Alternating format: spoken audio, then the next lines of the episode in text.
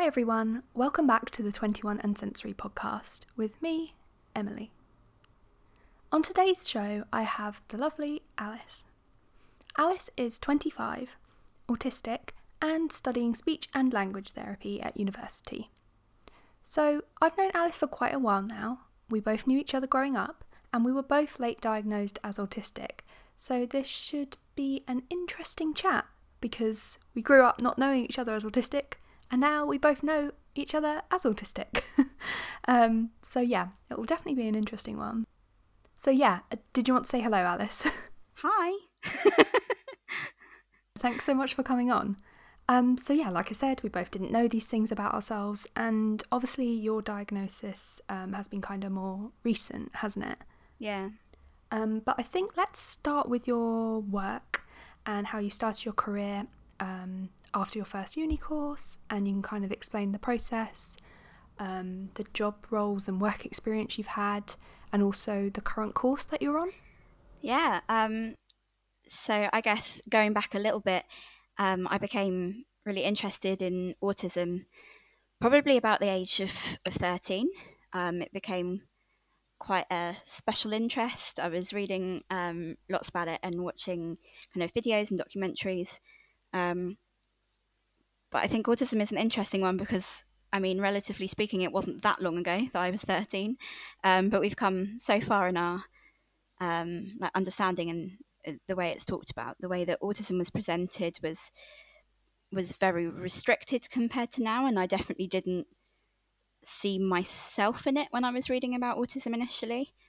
Um, and so then when I was 16, I started working at a play scheme for disabled children, which I loved. I learned so much. It really, really set me up for what I do now. It gave me a lot of confidence in working with people with a whole range of different needs. Mm-hmm. Um, but yeah, I guess um, I hadn't given a lot of thought into um, into how it influenced my kind of understanding of autism until you mentioned it in your email. um, yeah, I think you know the the play scheme was for children with any disability, not just for autistic children, but there were lots of them who were autistic, and unlike a school where you're seeing the same children day in and day out.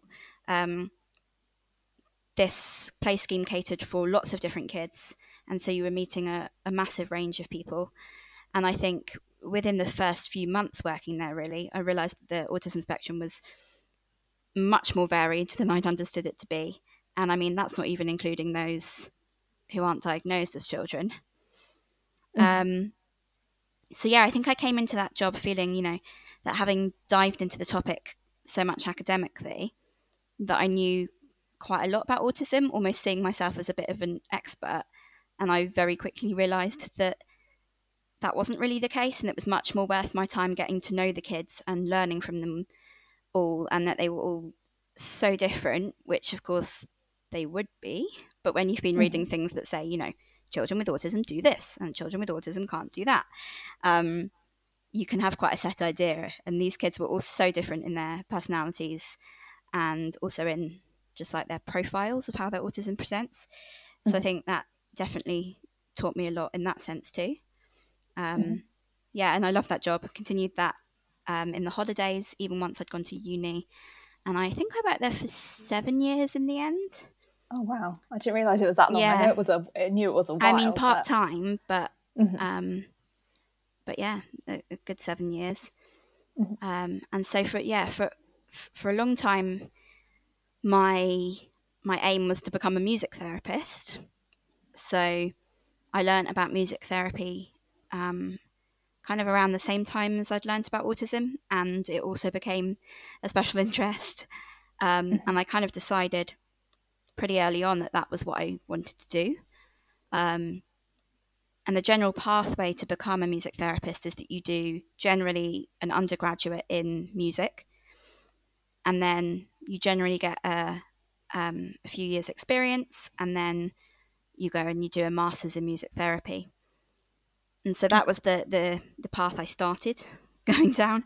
Um, I, I did do an undergrad in music. I chose a course with lots of flexibility so that I could take modules like music and health and music education and do different placements and stuff like that.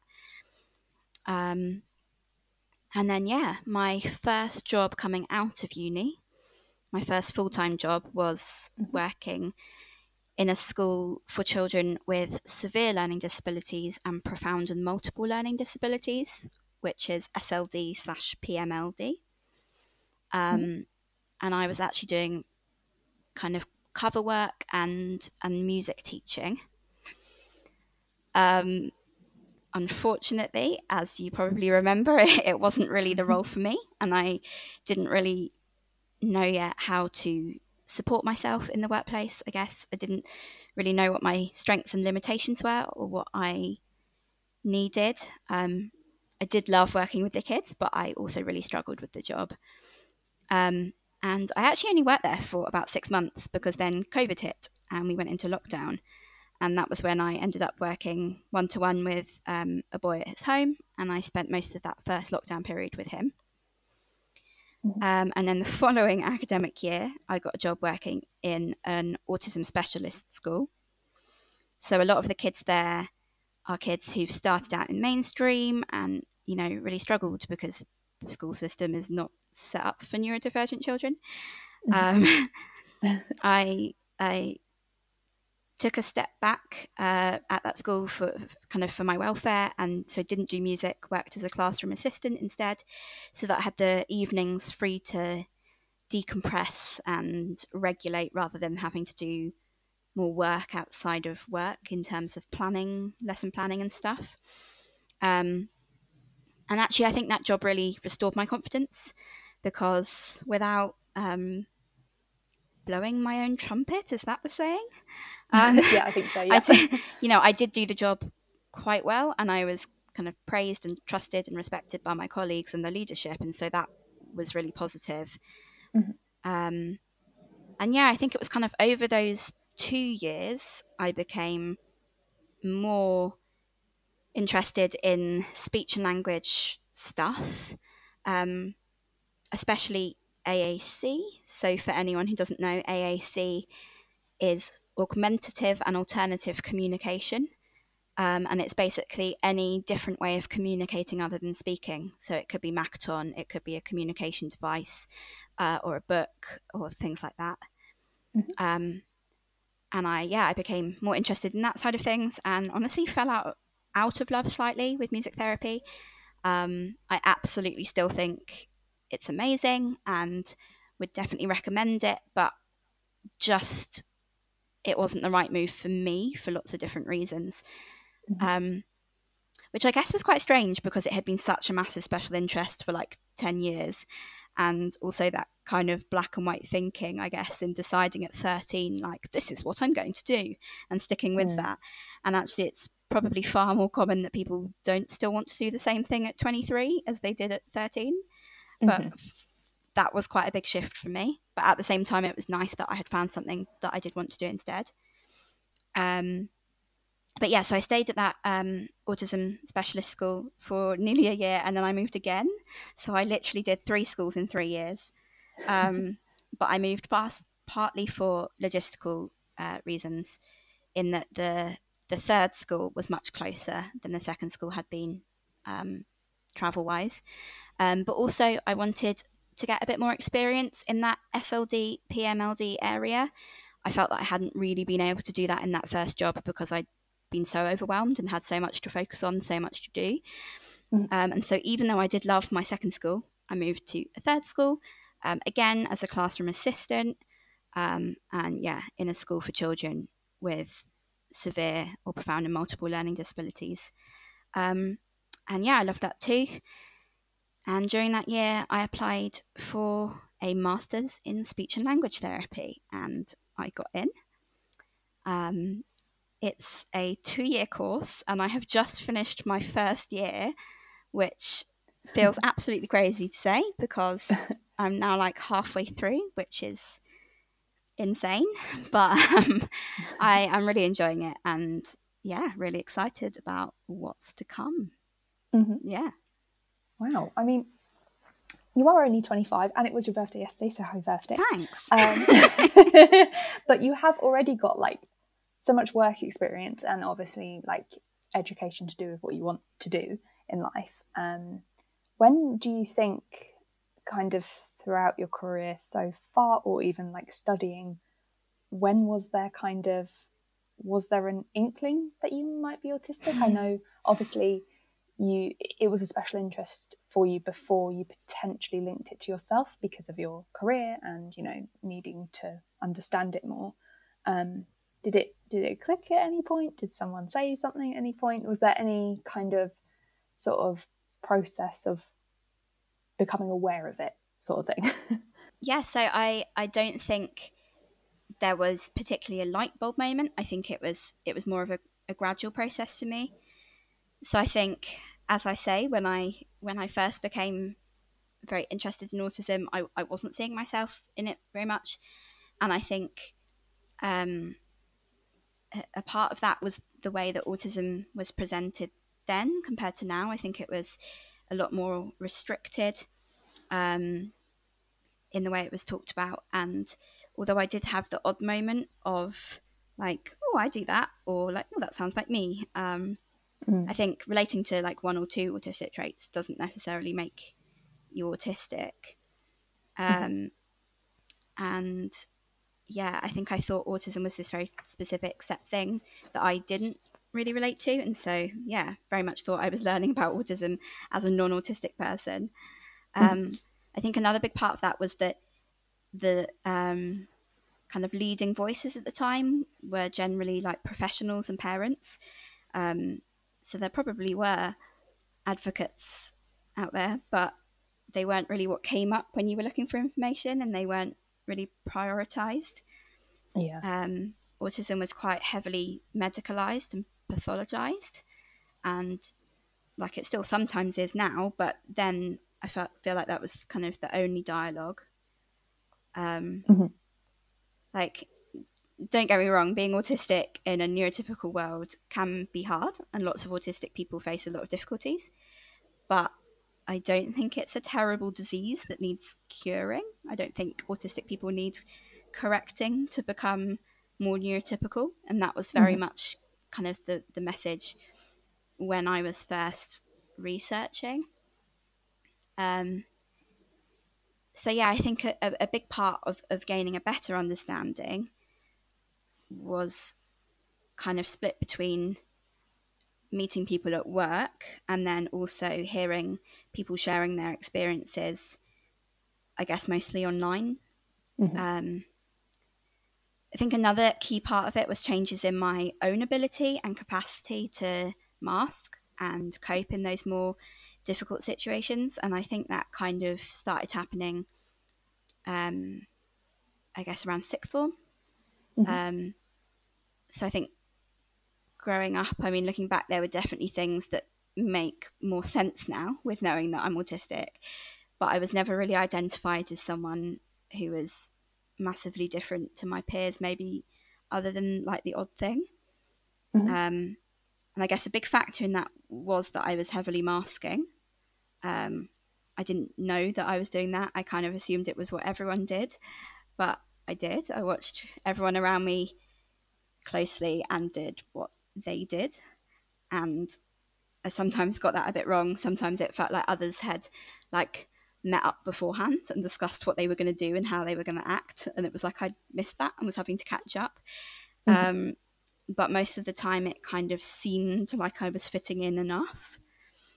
Um, I think another factor was, you know, that for the most part, I actually really thrived in the school environment, which I know is not common for neurodivergent people, is not particularly made for us. And looking back, there were definitely challenges, but I did thrive off that routine and predictability and very clear expectations. Um, mm. I was quite academic. I mostly enjoyed learning, and yeah, just most of the time, school felt kind of relatively safe.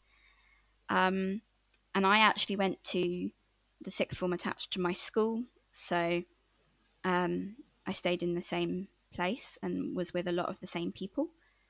Mm-hmm. And yet, at some point during the sixth form, it was like something switched, and I quite suddenly couldn't cope anymore. My anxiety got really bad. I was having a lot of panic attacks. I had lower capacity for social environments and like sensory stuff, and just generally found things hard that I hadn't previously. And it was, I guess, it was kind of weird because it came out of a bit out of nowhere, and no one really knew what had happened, and I couldn't explain what had happened because I didn't really know why it had happened.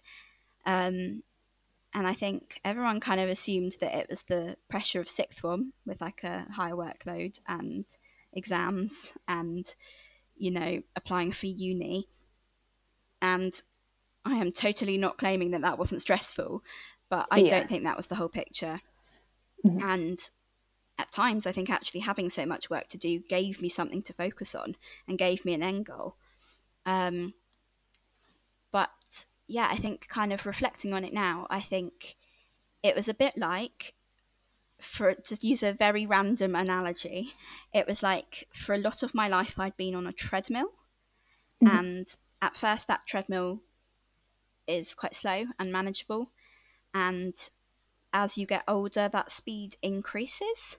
Um, mm-hmm. I guess the treadmill is maybe being autistic in a neurotypical world, maybe also being undiagnosed and not knowing.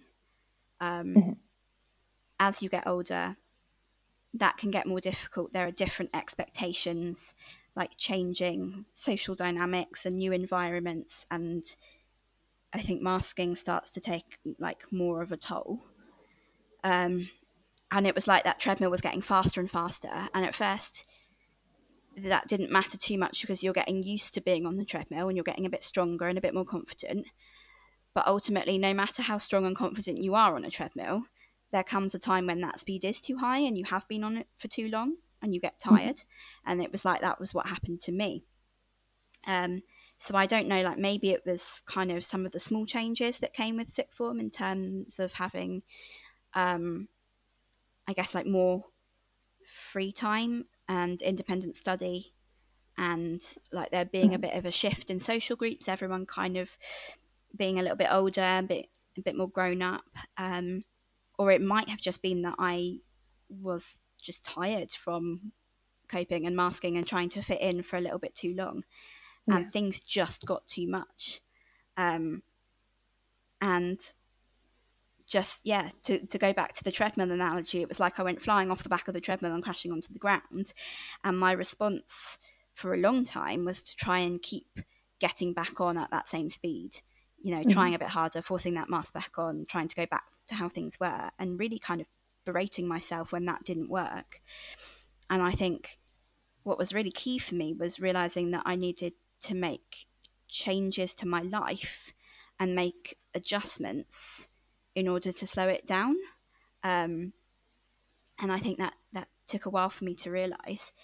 Mm-hmm. Um, but I think just to, to to go back to the question a little bit more, uh, yeah, I think uni for the first time, the, the uni I went to for my undergrad gave me a bit more of a chance to do that. I think partly uni is just a fresh start. You've got you know new people, new environments, new routines.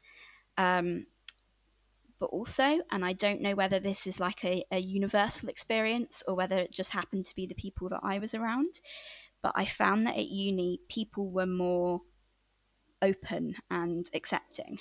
And that is not a dig at all at my school friends because they were great, but it was the whole culture of school is like everybody is the same. And if you are different in any way, that's seen as a bad thing. Yeah, definitely. Um, Whereas I felt like at uni there was still an element of that, but there was more freedom to be a bit more yourself. Mm-hmm. Um, and yeah, I think for a long time, so many aspects of my identity and my life had been dictated by how I felt I should be based on perceptions by other people. Um, no, sorry, based on my perceptions of other people. Mm-hmm. Um, I think uni was the first time that I started actually properly considering like what do I like and what do I not like and what am I interested in like what do I find difficult and what helps me and like who you are. yes, like just starting yeah. to discover a lot more of like my sensory profile and special interests and stims and how to just like regulate myself better day to day and and to make those changes. And i think it was kind of as i made those changes and found the things that helped me it became a bit more like ah okay maybe i might be autistic because you mm-hmm. know it really helps me to have a routine. Like it really helps me to use sensory aids. I'm actually realizing that a lot of the time it is too much noise going on that is that means that I struggle with that place or whatever it is. You know, like mm-hmm. just just kind of starting to come to realize. But I think it, it was quite an up and down process, and I think probably quite a few people can relate to that. Like days of, oh my gosh, I am so autistic, and then days of like, oh no, I'm not autistic because I don't do X, Y, and Z, and like everything in between that. Mm-hmm. Um, I think a really important thing for anyone who is considering whether they might be neurodivergent in some way is that you don't have to relate to everything every person of that neurotype says or does. Mm-hmm. Um, and so realizing that was quite important for me too, because I spent a lot of the time questioning whether I could really be autistic when I didn't do certain things that other autistic people did was said. I don't mm. know if mm. that makes any sense. Yeah, no, and that it kind of, you know, things can fluctuate. Like you were saying, like you might one day think like, oh, you know, this was a good day. Like I didn't really feel. Yeah. But then the imposter syndrome and stuff like that. So I do, I do understand that. That does yeah. make sense. I think ultimately what made it a lot more certain for me was that first year working full time and finding it so challenging, mm um, which I guess maybe is a positive thing that came out of a more tricky time um, it just became really like evident to me that I did need to make those changes and accommodations in order for things to work for me, and that I did experience things differently, and that I wasn't just making it up. Um, mm-hmm. And so, yeah, it was kind of in that in that first year working that I did decide on like asking to be referred for an assessment and that kind of thing.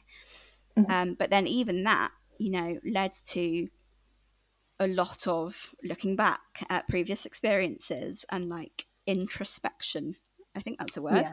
Like figuring myself out um, as I was kind of collating information for, I guess, first for my referral and then later on for an autism assessment. Um, mm-hmm. Like a history project on your. Yes, exactly. Yeah, kind of. yeah. Look, yeah, looking back at things in the new light and going, ah, yeah, that could be because of this.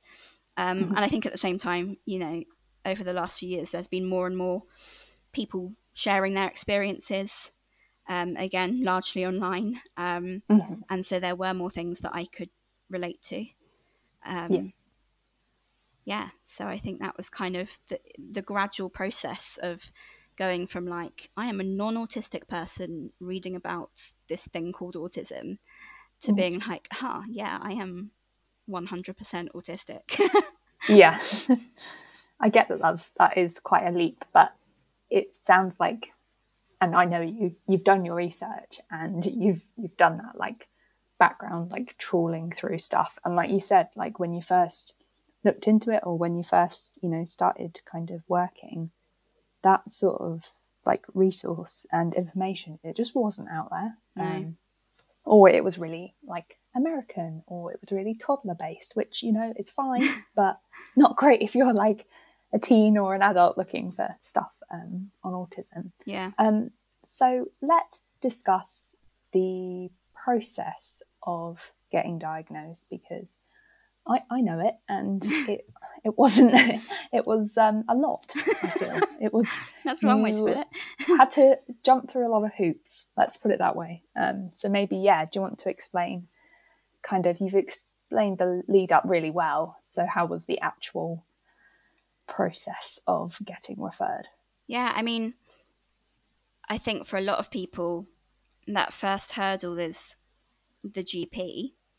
Mm. I was actually really lucky with my GP, so he didn't put up much resistance to that. I think part of that might have been that because we were in COVID times, it was all on an online service, which meant I could compose a nicely written message mm. with a summary of like why I thought I was autistic and why I wanted um, an assessment. Mm-hmm. And then I also attached a document with more detail on that. I don't know which bits he read, whether he even opened that document, but he said that he would refer me. Um, but then, yeah, I was sent the AQ10, which is the autism quotient, um, the version with 10 questions. And mm-hmm. they give like statements, and then you have to put definitely agree, slightly agree, slightly disagree, and definitely disagree. Mm-hmm. Um, I can um, remember one of the uh, questions that you said was on. yeah. Um, I think I found that really hard, and I, I think I overthought quite a lot of it. Um, mm-hmm. I don't even know actually what they use it for, whether it is like a screening thing or whether they just look at it in your appointment when that comes around. Um, yeah. But I just was very in my head of like, oh my gosh, they're you know they're judging whether I'm autistic off these ten questions. I have to get them right, otherwise they're going to you know say that I'm not or like not give me an assessment. Um, mm-hmm. But then also wanted to be honest on them. I didn't want to just put like what I thought would get yeah them to me put me to, to the next stage. You. Yeah, like I yeah, yeah. I mean, yeah. Um, so I think yeah, I overthought that quite a lot. I seem to remember I messaged you like, "What does this mean? like, help me." Yeah. Um, yeah. So I did that, and then the GP contacted me to say that he had referred me, but I didn't get any kind of confirmation. I didn't get. I expected to get like a letter or something to say that I was on the wait list and yeah, I didn't get anything, like not even a text mm-hmm. message. And so I actually, after a little while, emailed the assessment service myself and just asked for confirmation that I had definitely been referred and that I was on the wait list. And they said mm-hmm. that I was. And so then I asked for a rough time frame, mm-hmm. and they said um, it will be around, likely be around 18 months to two years which, you know, is a long time, but it was kind of what I was expecting based on what I had heard other people had waited. And, and when was this? What year was? Oh gosh, 2020. Yeah, I want to okay. say. I mm-hmm. might be wrong about that, but I think it was 2020. Mm-hmm. Um, and yeah, so I kind of waited that time frame that I'd expected, and even that was quite agonising of being like, you know, when's the appointment going to come? And mm-hmm. then after that two years, I asked for an update, and they said, in summary, basically that the waiting list was long and that they had staff shortages, and that it was likely to be around another four years, which, jeez, on top of the two yeah, years, would have made that a six-year wait in total. Oh. And at that point, I very much reconsidered my options. Um, so there is a thing you can do on the NHS called right to choose. Mm-hmm. Um, and if I'd known about that initially, I would have I would have done that, and that would have probably been a shorter wait. But by this point, the even the lists for that were still long, and was longer than I would have wanted to wait, having already waited the two years. And so the list for the service that that is recommended when the waiting list for the original service was also too long. Yeah, yeah, the right to choose good. lists. Yeah, because you know there's only I think two right to choose providers who do autism assessments, whether whereas there are more for ADHD assessments. I think. Right. Okay. And so they're just like everywhere in in demand. Yeah. Um, and so yeah, I did start to consider private and was kind of looking into the options there. Um, and when I mentioned this to my parents, they then came to me and said that they would like to pay for me to have a private assessment, which I am so super grateful for. I know that that is not an option for so many people, and I was very very lucky that that they offered that. Mm-hmm. Um, yeah, so um, my assessor was actually recommended to me um, on a Discord group run by uh, the YouTuber Purple Ella, who I know you've had on mm-hmm. your podcast. Um, and yeah, that was really nice that I was able to choose a company who were very informed about neurodivergence and late diagnosis. And like I knew I wasn't going to be faced with some, you know, professor with very outdated views or anything like that because I've Yeah. heard the horror stories from other people. Um, yeah, so then um, I had a little bit of a wait for for it, um, but not not nearly as bad. It was like a couple of months, Mhm. um, and then yeah, my assessment was online, which I was actually a bit worried about because I didn't know whether they would be able to assess me as well virtually, and I was Yeah. also aware that I can tend to mask more over that kind of platform. Um, But it was actually fine, and in many ways, it was really nice being able to do it in my own space and not to have to worry about like traveling and what to take with me and all that kind of thing. Yeah. Um, as far as I remember, I think the assessment took about five hours with the addition of breaks.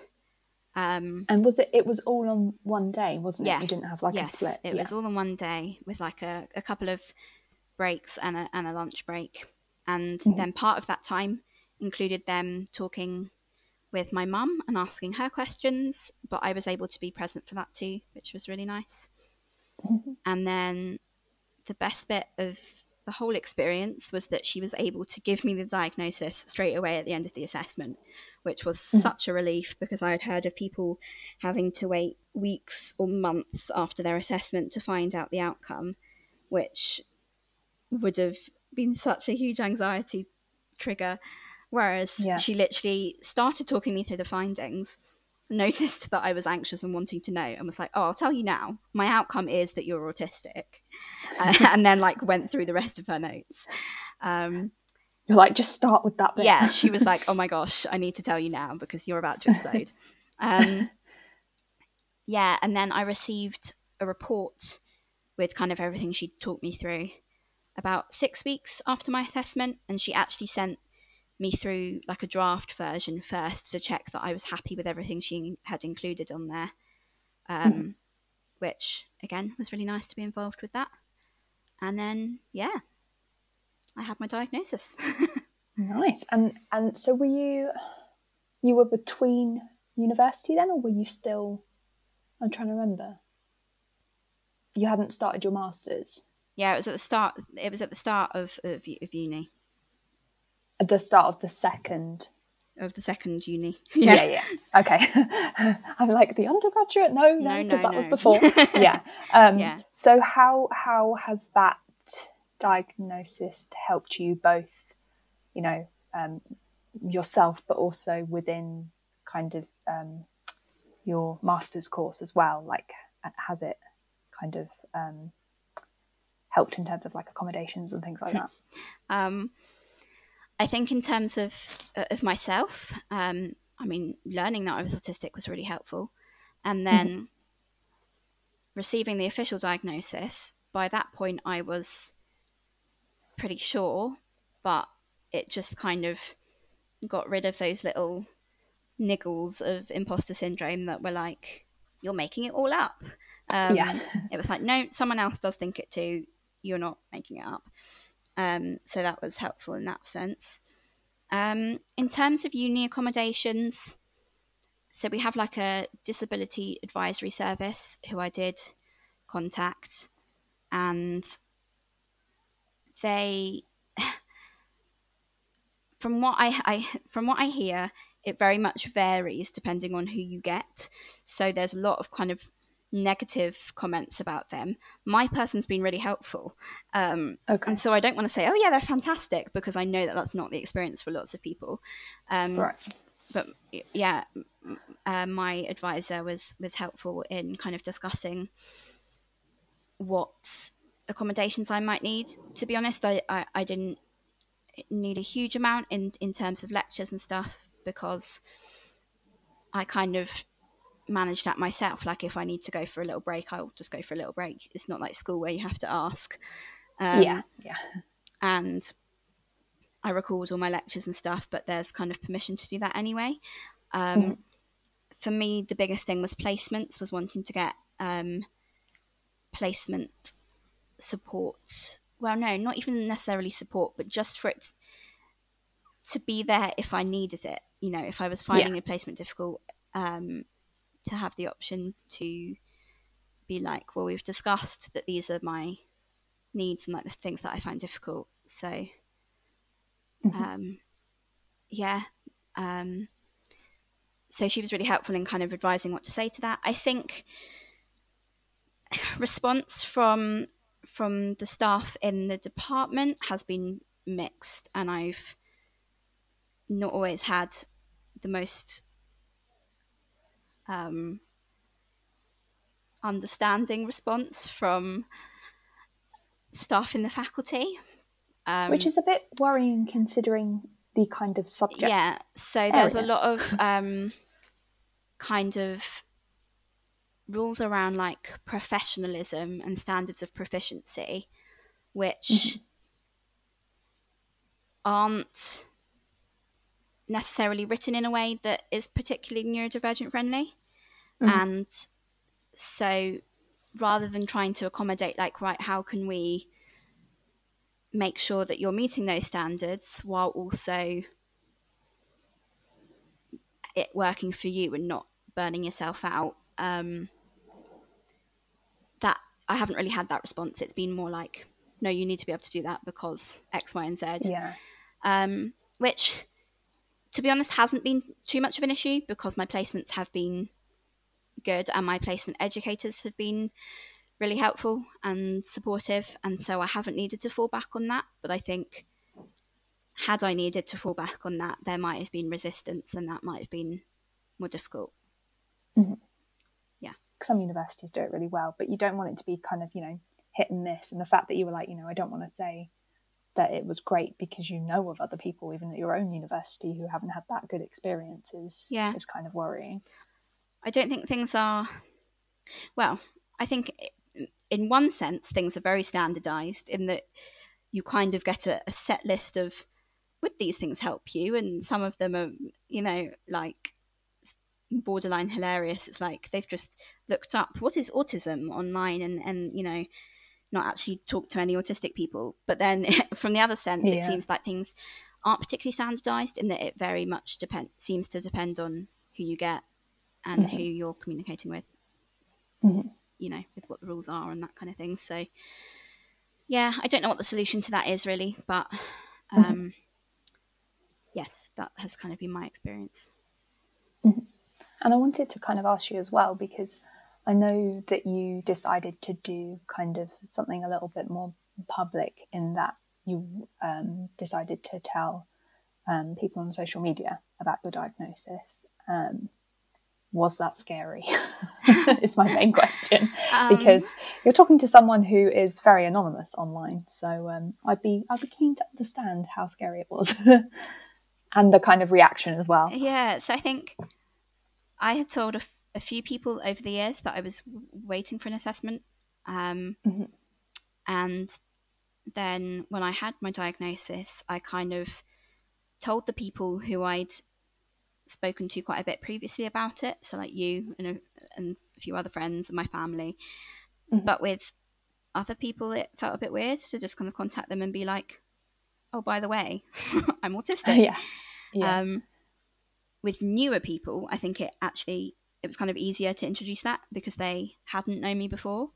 So Yeah. like I made a decision really early on that I wanted to tell people on my course um, because I knew that autism would likely be coming up as a topic, and I wanted to I didn't want that to feel awkward, um, and also I wanted to be able to try and unmask a bit and to be able to be like I guess a bit more open about the things that I did find difficult. Um, Mhm. But then, yeah, there were other people in my like who were kind of like in my life, but I hadn't spoken to recently, or where it just felt a bit awkward. Um, who were like, I guess, yeah, I didn't know how to just randomly tell them. Um, but then I was also aware that I did want to be able to talk about it more openly without worrying about who I'd told and having to like remember who I had and who I hadn't told. Um, and I also knew that people sharing their diagnoses with me really helped me to feel more confident. Um, and so yeah, I think I often do a bit of a reflective post around the new year, and so I just did a, a Facebook post, and I think an Instagram post as well, um, highlighting a couple of the of the big things that had happened that year, like starting my course, and then like I also just shared, hey, I I got my autism diagnosis, which is pretty cool.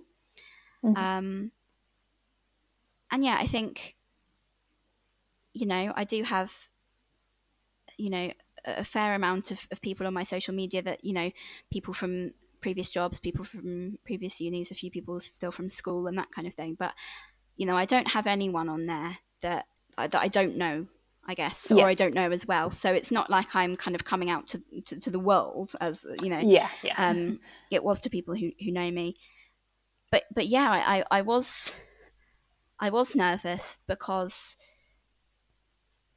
I think partly because I didn't know how people would react, but also partly because I didn't know whether it was a bit of a weird thing to post on social media, like whether people would be like, okay, why is she posting that? Um, but no, I mean, I, I got a lovely response from it. I got um, quite a few kind of comments from people um, and a couple of messages and things. And obviously, I don't know what everyone's feelings were about it. Um, for all I know, there may have been people who reacted ne- negatively and didn't decide to tell me. But um, no, from you know, from the people who did speak to me, it was it was a mm-hmm. positive mm-hmm. response.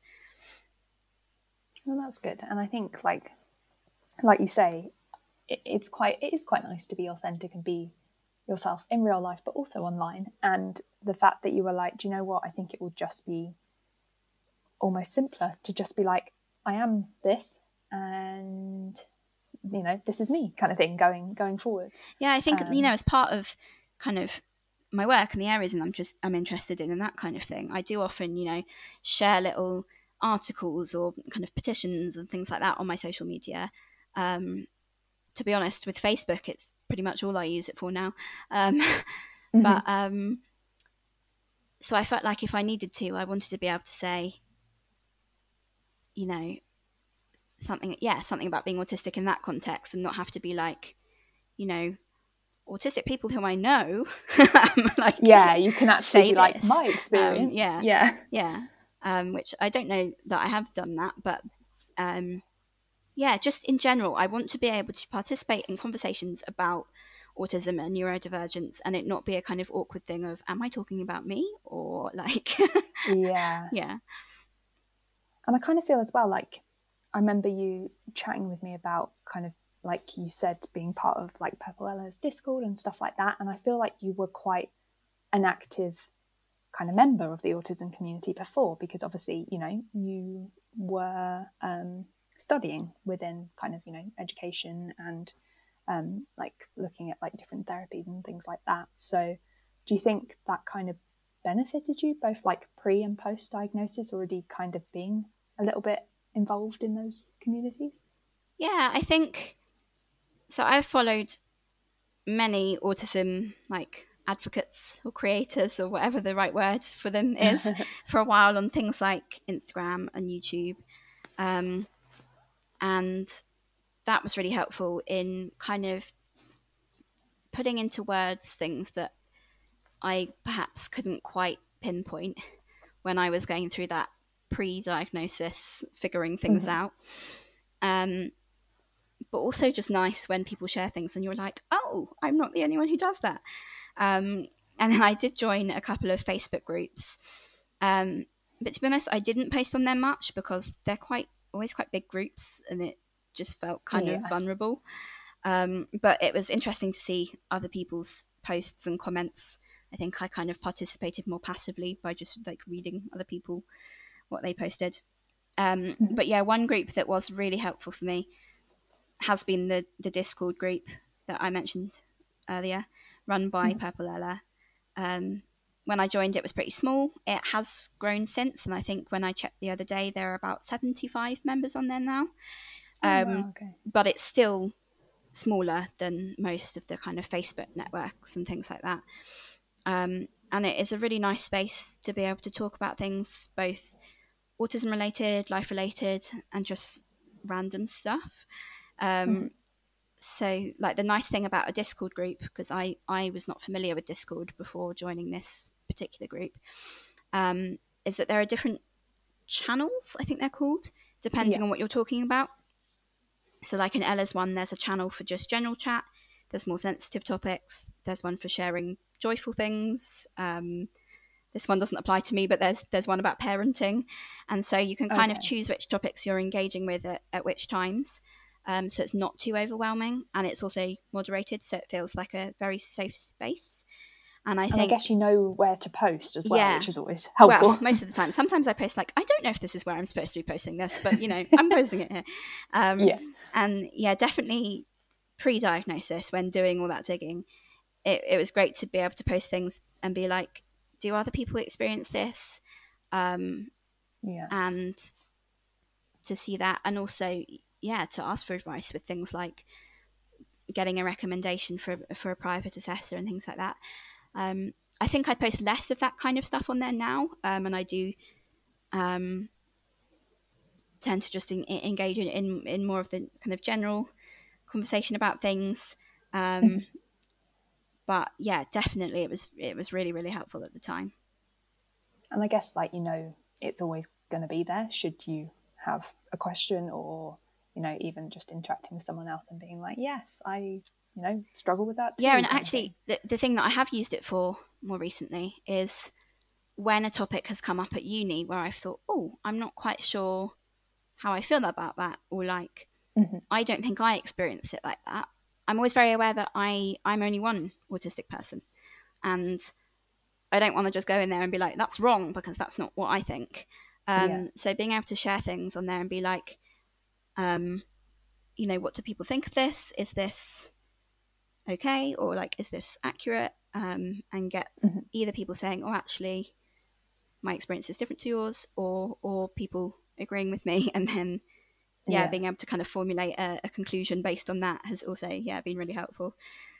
Um, and I know like you've also said like at university there's been some um, questionable um, lectures or lecturers on um, the topic of autism. Um, so I guess you know getting a more general feedback it could be quite helpful. Yeah i think um, kind of potentially an important note is that actually i've been quite impressed with this with the speech and language therapy teaching. Um, i think they are quite neurodivergent informed but Mhm. we've also taken psychology modules and those are the ones that i found are still very set in the the medical model and very like yeah i don't know just yeah Outdated. questionable yes Yeah. and then we also had a a, a medical lecture by a by a pediatrician and that was very questionable but she was an external lecturer so she wasn't someone who who works at the uni and i did feed that Mhm. back and the you know the lecturers who i fed that back to did agree with me so yeah i think the, the yeah in terms of the the actual department i'm part of it's not been Mhm. bad at all but yeah but good that you can kind of sort of advocate and be like, do you know what? That's not sitting right in terms of, you know, what your experience is and what, you know, you've heard of other people's experience. So it's good that you are able to kind of feedback and be like, mm, this isn't, you know, Yeah, I think I try I try not to do that too much because I don't want to just be like constantly arguing with every little thing. And Yeah. I make sure that it's something that I actually yeah, like that I think is actually really important. So like with this medical lecture for example, she was advising a room full of potential future speech and language therapists on practices that I believe would have been harmful. So things like Mhm. forcing eye contact.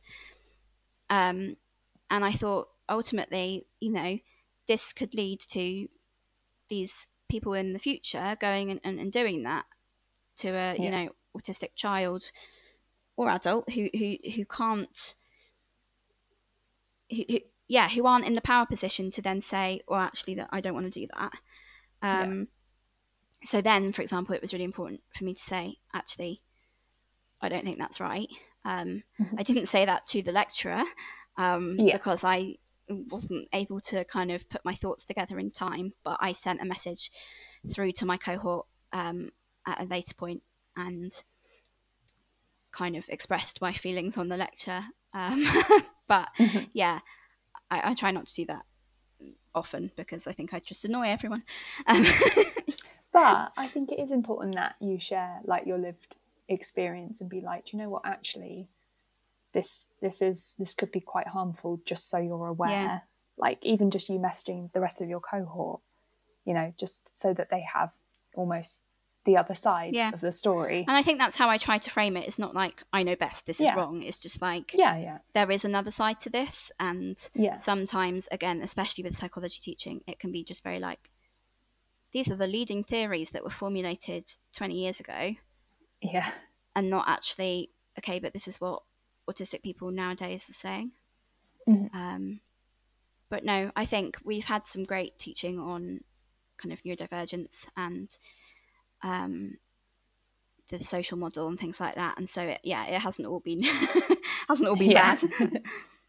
well, that's good to hear. And um, so I know we've kind of mentioned that really autism's kind of been a kind of running special interest um, Yes. throughout your life before you knew you were autistic.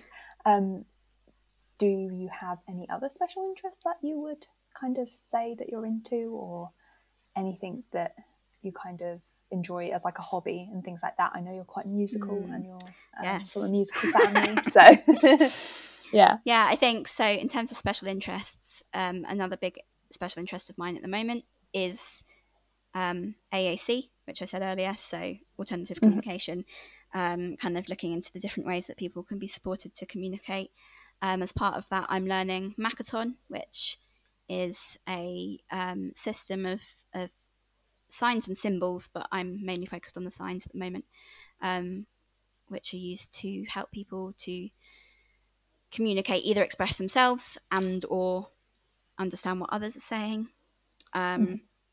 So I'm really enjoying learning that, and yeah, I think um, other special interests that I've kind of had that are a little bit more on the down low at the moment, but I still really enjoy them, and they may well come come back in strength again at some point. Is uh, the musical Hamilton and Lin Manuel Miranda's writing of that, kind of how, yeah, how it's all put together. Um, What else do I like? Um, I really, I really like like learning about what paramedics do and like ambulance documentaries and stuff, which I realise is um, a really random one. Um, No, no, no. You're talking to someone who loves policing. Ah, there we go. I think policing. in a so- in a life where I wasn't where maybe wasn't autistic and could handle long shifts and high intensity yeah. work, I would want to be a paramedic. But I don't think that would do good things at the moment for my Yeah. mental well-being. um, yeah, and then in terms of, I guess, hobbies, um, yeah, like you say, music. Um, I love listening to music, um, especially film soundtracks and musicals. Um, and I also play clarinet, saxophone, um, a bit of piano, and I have a guitar and a ukulele, but I don't play them a huge amount. In fact, my guitar isn't even with me at the moment; it's still at my at my parents' house. Um, and I really enjoy playing in groups. So I'm a member of the concert band and the choir at the uni, uh, which Mhm. obviously aren't meeting at the moment because it's outside of term time. But during term we meet, and that's really good fun. Um, yeah, I like swimming. I like doing jigsaw puzzles. Um, I like reading. Yeah, I, um, yeah, I think that's Are you um, still going to your local swimming pool? Because I know that you've kind of started to do that a bit. Oh, yeah, I love swimming. It is I I'm often a bit like because with the local swimming pool, like you have to go at specific times, and it's a bit of effort. Like you have to get there at the right time, and then like afterwards, you have to like get yourself slightly soggy back into your clothes and all that kind of thing. Like Yeah. um, I have a love hate relationship with going swimming, but the actual swimming part of it I really love. And actually, I think it's really good for me, like sensory wise. I think it gives me a lot of positive sensory input. And Mhm. um, also, in terms of like the mobility side of things, like I'm super non flexible. I don't know if that's the word, but um, yeah, I'm very bad at anything like that, and have had some issues with kind of tight calf muscles and the m- muscles in my neck and shoulders and stuff uh, where I've had physio. And I think swimming is a really good way for me to kind of stretch that all out. And I always leave feeling Mhm. like, yeah, all, all, all nice and stretched. So. I'm doing actions here, but of course you can't see them. I'm Just imagine. I'm, I'm doing lots of stretching. Yeah, I'm talking Mhm. to you. Yeah, I really, I yeah. Once I get past the slightly sticky changing rooms, um, I I really enjoy swimming. Yeah, Mhm.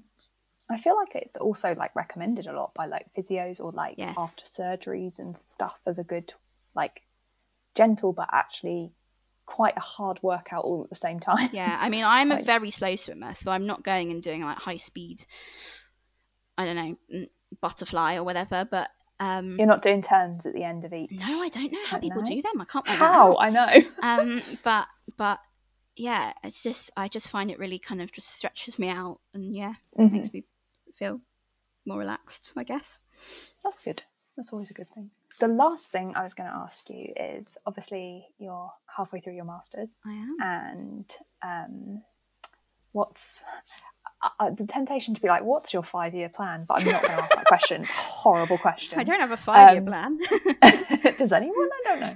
Um, but kind of to explain to people, how does it work in terms of are you a speech and language therapist when you finish that? Do you have to go into school and do almost like a newly qualified year? Like how how does it work for? Y- yeah, um, kind of. Yeah, both of that. Um, like I think um, from what I understand, at the end of next year, you know, I get my kind of qualification, and you, you get registered with the HCPC, which I can't actually remember what it stands for, so that's not very helpful. Um, and yeah, and then but then you have a year where you're kind of like a little bit more supervised, and you have kind of competencies that you have to um, prove and do some work for, and that kind of thing. And Oh, okay. yeah, and so yeah, it's sort of like an NQT year as a teacher. Yeah. Um, so you're not just kind of like left to it. You've got like a bit of No, guidance. That Yeah. sounds good. Yeah. Hmm, exciting. Um, and yeah, I think that I think that was everything. We've just come in at just under an hour. That was oh, amazing! I was so worried I was going to talk for like ten hours, bore everyone. I think what I will do is just kind of pop in some links to some of the stuff you talked about, like the kind of right to choose stuff. Yes. Um, maybe I can't remember what else. Uh, maybe the Purple Discord. Just any other kind of people you mentioned as well. yes. Um, I'll pop them in. But yeah, thank you so much Nice. for coming on the podcast. That's and okay. Maybe we'll have to do like a catch up episode with you and be like, Alice, where is she now? as a, as a qualified, hopefully. Um, Yeah. You'll be like, Any "I luck? this- yeah, I have this many students and I'm doing this. Like that would be interesting. Um, yeah, hopefully we'll we'll catch up with you in the future. Thank you for having me.